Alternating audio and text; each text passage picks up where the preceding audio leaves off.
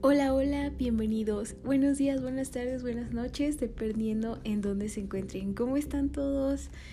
La verdad me da mucho gusto em, volverlos, volverles a hablar. Me da mucho gusto volverles a compartir historias. Pero antes que nada me gustaría que todos, eh, sin excepción, eh, hagan una acotación, si es que ya apagaron las luces que no han estado ocupando o si ya colocaron botellitas en el tanque de agua de su baño y todo esto para la protección de nuestro medio ambiente. Ya saben que últimamente las cosas han estado muy fuertes y no están tan bien como para que sigamos gastando energía en algo que no estemos ocupando, por ejemplo. Ahorremos agua, ahorremos lo más que se pueda. Hay ya sitios donde ya no llega el agua hoy por hoy. Y también eh, si pueden eh, borrar los correos que no son deseados o correos que ya ustedes no utilicen para la mejora de nuestra capa de ozono y de las emisiones de CO2, ¿vale?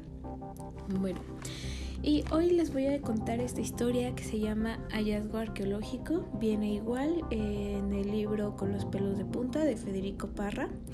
Y la, colección es Pueblos Fantasma. Ojalá y ustedes puedan conseguirlo. La verdad es un libro muy muy bonito. Y bueno, antes que nada, como les digo, cuiden al planeta. Faltaba una semana para terminar los días de escuela. Para mí se cerraba un ciclo y estaba seguro que todo cuanto viniera a mi vida sería nuevo. Por fin se acababa la primera educación, la primaria, quien lo dijera. Cinco días y yo estaría fuera del sexto año, con un promedio bueno y muchas ganas de vivir cosas diferentes. Tener la sensación de ser grande, pero a la vez seguir con mis cosas, porque eso sí, hay muchas cosas de niño que me siguen gustando. Bueno, como les decía, faltaban cinco días para terminar el año escolar y seis para reunirme con mi padre en un pequeño poblado cerca de Mérida, en Yucatán.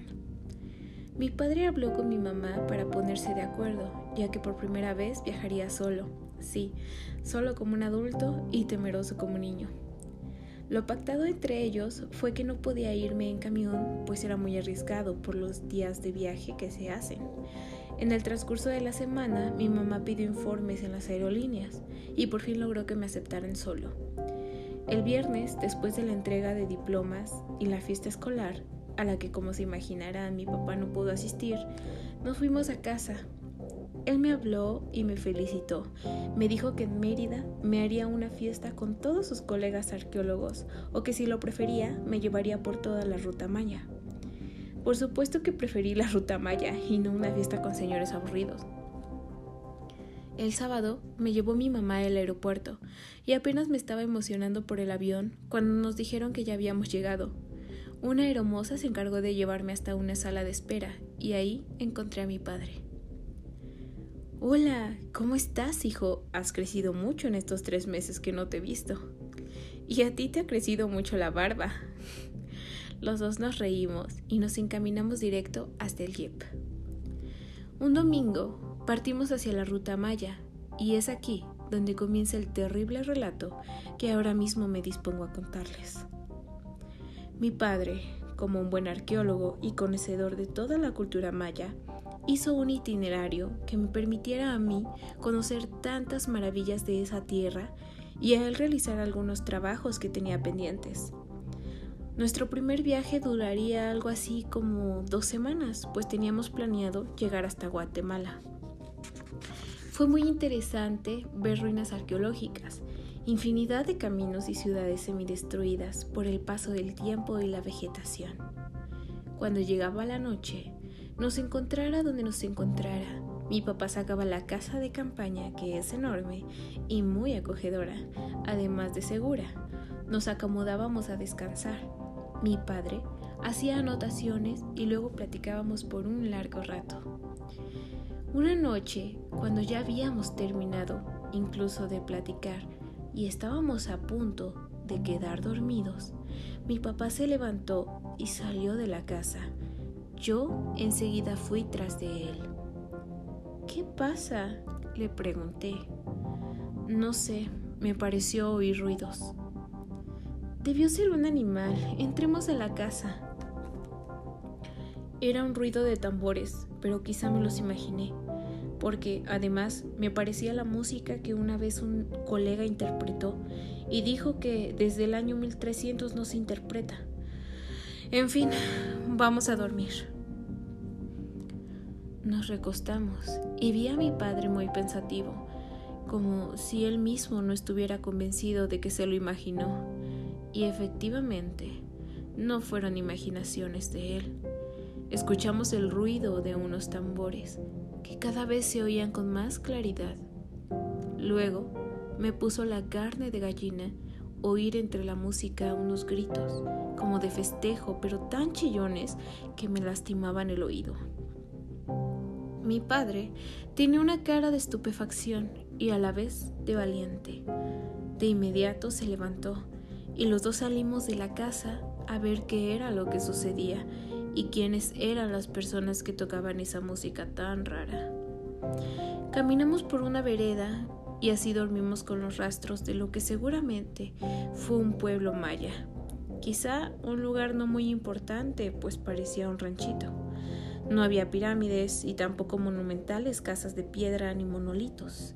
Lo que nuestros ojos vieron fue un grupo de gente en lo que seguramente era el centro del pueblo entonando diferentes cantos. De pronto, alguien nos tomó de los hombros. Hablaba en maya, y aunque mi padre es un experto de esa lengua, no les entendía muy bien. Después me dijo mi papá que pensó que se trataba de alguna de las ramas del maya, pero fue para él algo muy impresionante. Según dijo, oír palabras muertas, es decir, palabras que ya no se utilizan en ninguna forma del maya.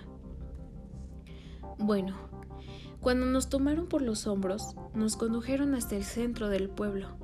Mi padre se dio cuenta que estaban llevando a cabo un ritual muy antiguo.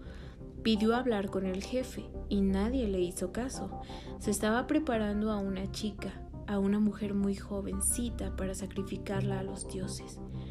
Se amordazaría para tirarla en un cenote.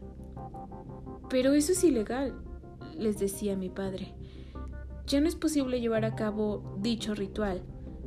Mi padre pensó que eran un grupo de mayas que habían quedado aislados del resto del mundo. Incluso no se había enterado siquiera que había llegado los españoles y por tanto seguían llevando a cabo su vida como hace cientos de años atrás. Para mi padre sería todo un hallazgo arqueológico. Nuestra sorpresa fue mayor cuando mi padre interpretó las palabras de uno de los hombres que seguramente ostentaba el cargo de sacerdote. Nos sacrificarían a nosotros también. Estábamos amarrados y pronto vimos cómo la joven soltaba alaridos de terror al ser lanzada a una especie de largo pequeño que llaman cenote. Y en cuanto se dirigieron a nosotros, mi padre comenzó a hablar en maya. Según me dijo, después les habló de los dioses y les dijo que él era un enviado, que si lo sacrificaban a él o a mí, serían castigados con toda la furia.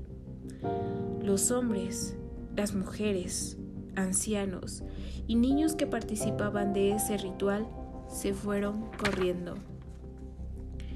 Como la que habíamos transitado, se fueron por una vereda se fueron y no supimos por qué caímos desmayados hasta el día siguiente. No pudo haber sido un sueño porque permanecimos amarrados en el momento que despertamos. Mi padre, con ese aire de seguridad que lo caracteriza, me pidió que tuviera calma, pues yo empecé por primera vez desde la noche anterior a emitir sonidos con mi voz. Yo había estado mudo de miedo y en ese momento comencé a gritar y a llorar. Tranquilo, hijo, hemos salido de esta, no te preocupes más. Pero, ¿qué pasó? No lo sé, pero debe tener una explicación lógica. Como pudimos nos desamarramos y cerca de las 8 de la mañana, cuando estábamos por tomar algo de desayuno, vimos una parvada de guacamayas azules que se posó en el lugar donde la noche anterior se llevaba a cabo el ritual, cosa que además era muy hermosa. Nos dimos cuenta que en el lugar ya no habían las viejas casas derrumbándose de la noche anterior. No había ningún rastro de que ahí hubiera habido alguna vez un pueblo, y mucho menos un lugar con agua. Mi padre, científico al fin, sacó sus instrumentos y con un aparato midió exactamente en el lugar donde vimos sacrificar a la joven. Y esa fue la forma en que mi papá realizó uno de los hallazgos arqueológicos más importantes, al encontrar muchas piezas de la época clásica de los mayas. Del pueblo en ruinas nunca supimos nada. De aquella noche no hemos encontrado la explicación, pero mi papá dice que quizá eso forme parte del gran misterio que es la civilización maya. Y bueno, ¿qué tal? ¿Les gustó? La verdad es que ya saben que a mí todos estos cuentecillos me gustan mucho. Y pues quiero enviarles un saludo, un saludo muy grande a aquellas personas que me siguen mandando mensajes. Muchas gracias. La verdad es que sí los leo y claro que em, estén pendientes para los nuevos temas que se vienen. Eh, gracias a sus comentarios he estado investigando más y díganme, síganme contando qué es lo que quieren que investigue para que les cuente en este podcast. Y bueno, ya saben, cuídense mucho, duerman bien y que no tengan parálisis del sueño. Hasta pronto.